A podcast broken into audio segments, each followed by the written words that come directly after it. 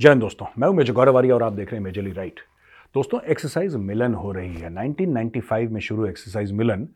इसमें भारत था, सिंगापुर था और थाईलैंड, श्रीलंका, ये तीन चार देश मिलके इन्होंने करी एक्सरसाइज मिलन शुरू। आज की तारीख में उसमें 50 देश शामिल हैं और दुनिया की सबसे बड़ी एक्सरसाइजेज में नेवल एक्सरसाइज में इसका नाम लिया जाता है।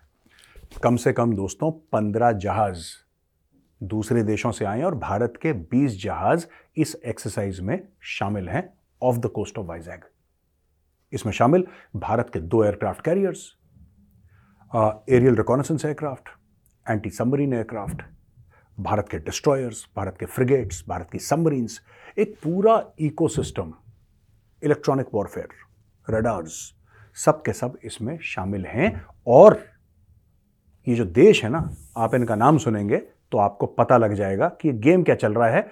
देश के नाम क्यों इंपॉर्टेंट है दोस्तों? इसलिए इंपॉर्टेंट है क्योंकि इनमें से 90 परसेंट वो देश हैं जो कि चीन के सताए हुए हैं।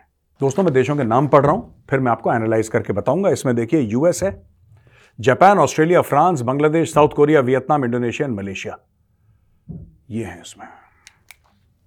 बांग्लादेश को आप न्यूट्रल मान लें, बाकी सारे के सारे देश इसमें चीन के काटे हुए हैं। इसमें से ज़्यादातर देश ऐसे हैं, ज़्यादातर, सबकी बात नहीं कर रहा, ज़्यादातर ऐसे हैं जिनके साथ चीन के बॉर्डर डिस्प्यूट्स हैं या सी के डिस्प्यूट्स हैं। अब भारत कर क्या रहा है ये? इस एक्सरसाइज का एम क्या है? इस एक्सरसाइज के दोस्तों, तीन एम है। एक एम तो है इंटर ऑपरेबिलिटी यानी कि सारे नेवीज एक साथ, एक दूसरे के साथ। दूसरी की ड्रिल क्या है? हमारी ड्रिल क्या है? दूसरा कौन सा सिस्टम इस्तेमाल करता है? हम कौन सा सिस्टम इस्तेमाल करते हैं? अगर उसको कुछ होता है तो हम उसकी मदद कैसे कर सकते हैं? अगर हम किसी दुविधा में फंसते हैं, वो हमारी मदद कैसे कर सकता है? यानी कि इंटर ऑपरेबिलिटी बहुत ज़्यादा डीप है। मैंने आपको बहुत, जिसको कहते हैं सुपरफिशियल लेवल पर बात बताई है, लेकिन इंटर ऑपरेबिलिटी मतलब कैसे ये एक साथ ऑपरेट कर सकते हैं? एक तो ये मैटर है। दूसरा मैटर है कि हुथियों ने जो परेशान कर रखा है पूरा, लाल सागर के एरिया में इवन बियॉन्ड इवन बियॉन्ड जो शिपिंग लेन्स हैं, जो आपके ट्रेड के ट्रेड वेज हैं, जो कि आप समुद्र में, वो आज की तारीख में दे आर अंडर थ्रेट और अगर समुंदर अंडर थ्रेट है तो आपकी इकोनॉमी अंडर थ्रेट है. और कोई भी देश की नेवी हो दोस्तों, कोई भी देश की नेवी हो, उसके कम से कम दो काम तो होते ही हैं. एक तो देश की समुद्री, जो बॉर्डर्स हैं उनकी रक्षा करना और दूसरा मैरिटाइम सिक्योरिटी प्रोवाइड करना फॉर ट्रेड ये किसी भी नेवी के दो रोल तो होते ही होते हैं। इससे ज़्यादा भी हो सकते हैं। मिनिमम मैं आपको दो बता रहा हूँ। तो ये दो काम। पहला काम मैंने आपको क्या बताया? पहला काम मैंने आपको यह बताया कि इंटर ऑपरेबिलिटी हो गई। दूसरा काम मैंने आपको इस एक्साइज मिलान का यह बताया कि जो सी लेन्स हैं, उनको कैसे प्रोटेक्ट करना है, हुथियों के अटैक और जो भी चल रहा है वो। तीसरी चीज़ जो है, ये चीन के कांटे हैं दोस्तों। और जो चीन से असली लड़ाई होगी हाँ, हिमालय में झड़प होगी, इसमें कोई शक नहीं है। मैं भारत की बात कर रहा हूँ इस वक्त, दोस्तों। भारत और चीन की जो लड़ाई होगी, हिमालय से शुरू होगी। लेकिन खत्म वो समुद्रों में होगी, क्योंकि भारत को एक बात पता है, चाइना आपसे ज़्यादा देर नहीं लड़ सकता इन द माउंटेन्स। वो चीनी फौज नहीं है जो पुरानी वाली थी। ये नई चीनी फौज है और ये नई चीनी फौज, एक घर में एक बच्चा, चाइना में इनको कहते हैं लिटिल एम्परर्स, यानी कि छोटे महाराज, बच्चों को कहा जाता है लिटिल एम्पर क्योंकि घर में एक ही बच्चा है। और जब एक बच्चा युद्ध के लिए जाता है तो फिर घर में कलेश होता है। और चाइना में कंस्क्रिप्शन चलता है बॉस चाइना में ऐसा नहीं है कि यहाँ पे यहाँ पे तो गाँव का लड़का भारत में हाथ खड़ा करता है कि मुझे सेना में जाना है। उसके दिल में एक अलग आग है। उसमें लड़ने का एक अलग जज्बा है। लेकिन क्या चाइना में ऐसा होता है कि मुझे फौज में जाना नहीं? चाइना में चाइनीज़ सरकार बोलती है कि तुम जाओगे फौज में। आओ रिपोर्ट करो वहाँ पे। तो उसके लिए मजबूरी का सौदा है। और लड़ाई में दोस्तों कहते हैं जिगर जो होता है ना, जिगर, हौसला, जज्बा, ये बहुत मैटर करता है इवन आज की लड़ाई में जहाँ पे आर्टिफिशियल इंटेलिजेंस और टेक्नोलॉजी और इंटरनेट का इतना बड़ा खेल है। अब मैं आपको बताता हूँ, ये पूरा जो मैटर है चाइना का और ये एक्साइज मिलन है, ये सारे के सारे लोग जो अपनी ड्रिल्स कर रहे हैं, इनकी ड्रिल्स का एक मकसद है।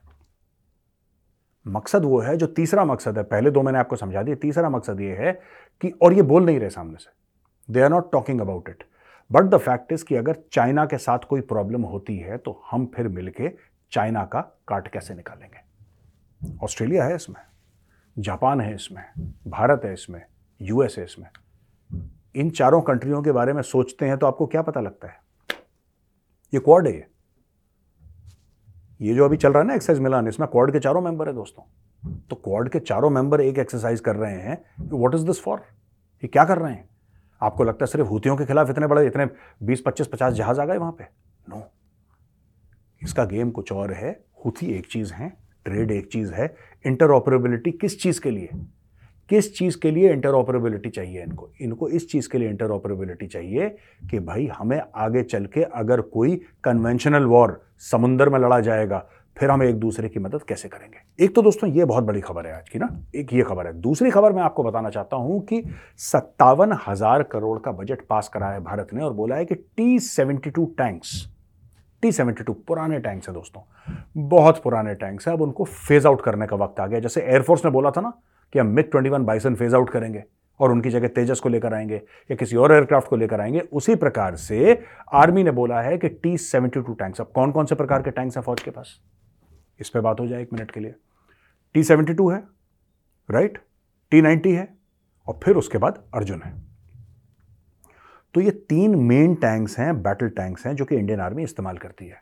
अर्जुन को कहते हैं MBT main battle tank MBT Arjun. अब इसके लिए आर्मी को, और ये हज़ार से ऊपर है, हज़ार पंद्रह सौ। ये टी सेवेंटी टू टैंक्स हैं।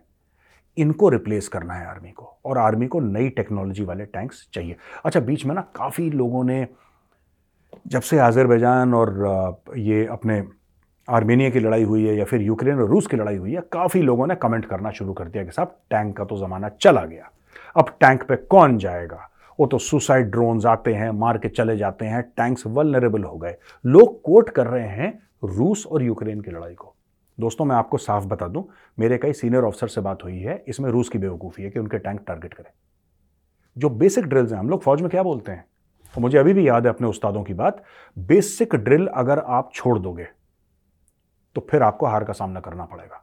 फिर मौत आपके सामने खड़ी है। दोस्तों, कहते हैं कि जो फौज की सिखलाई है ना, उसको दिल और दिमाग में बैठा के चलो। आप कभी फेल नहीं होगे। रूस ने ओवर कॉन्फिडेंस में आके अपनी सिखलाई छोड़ दी, तभी वो इनिशियली ठोके गए। अब उनको विक्ट्रीज मिल रही हैं।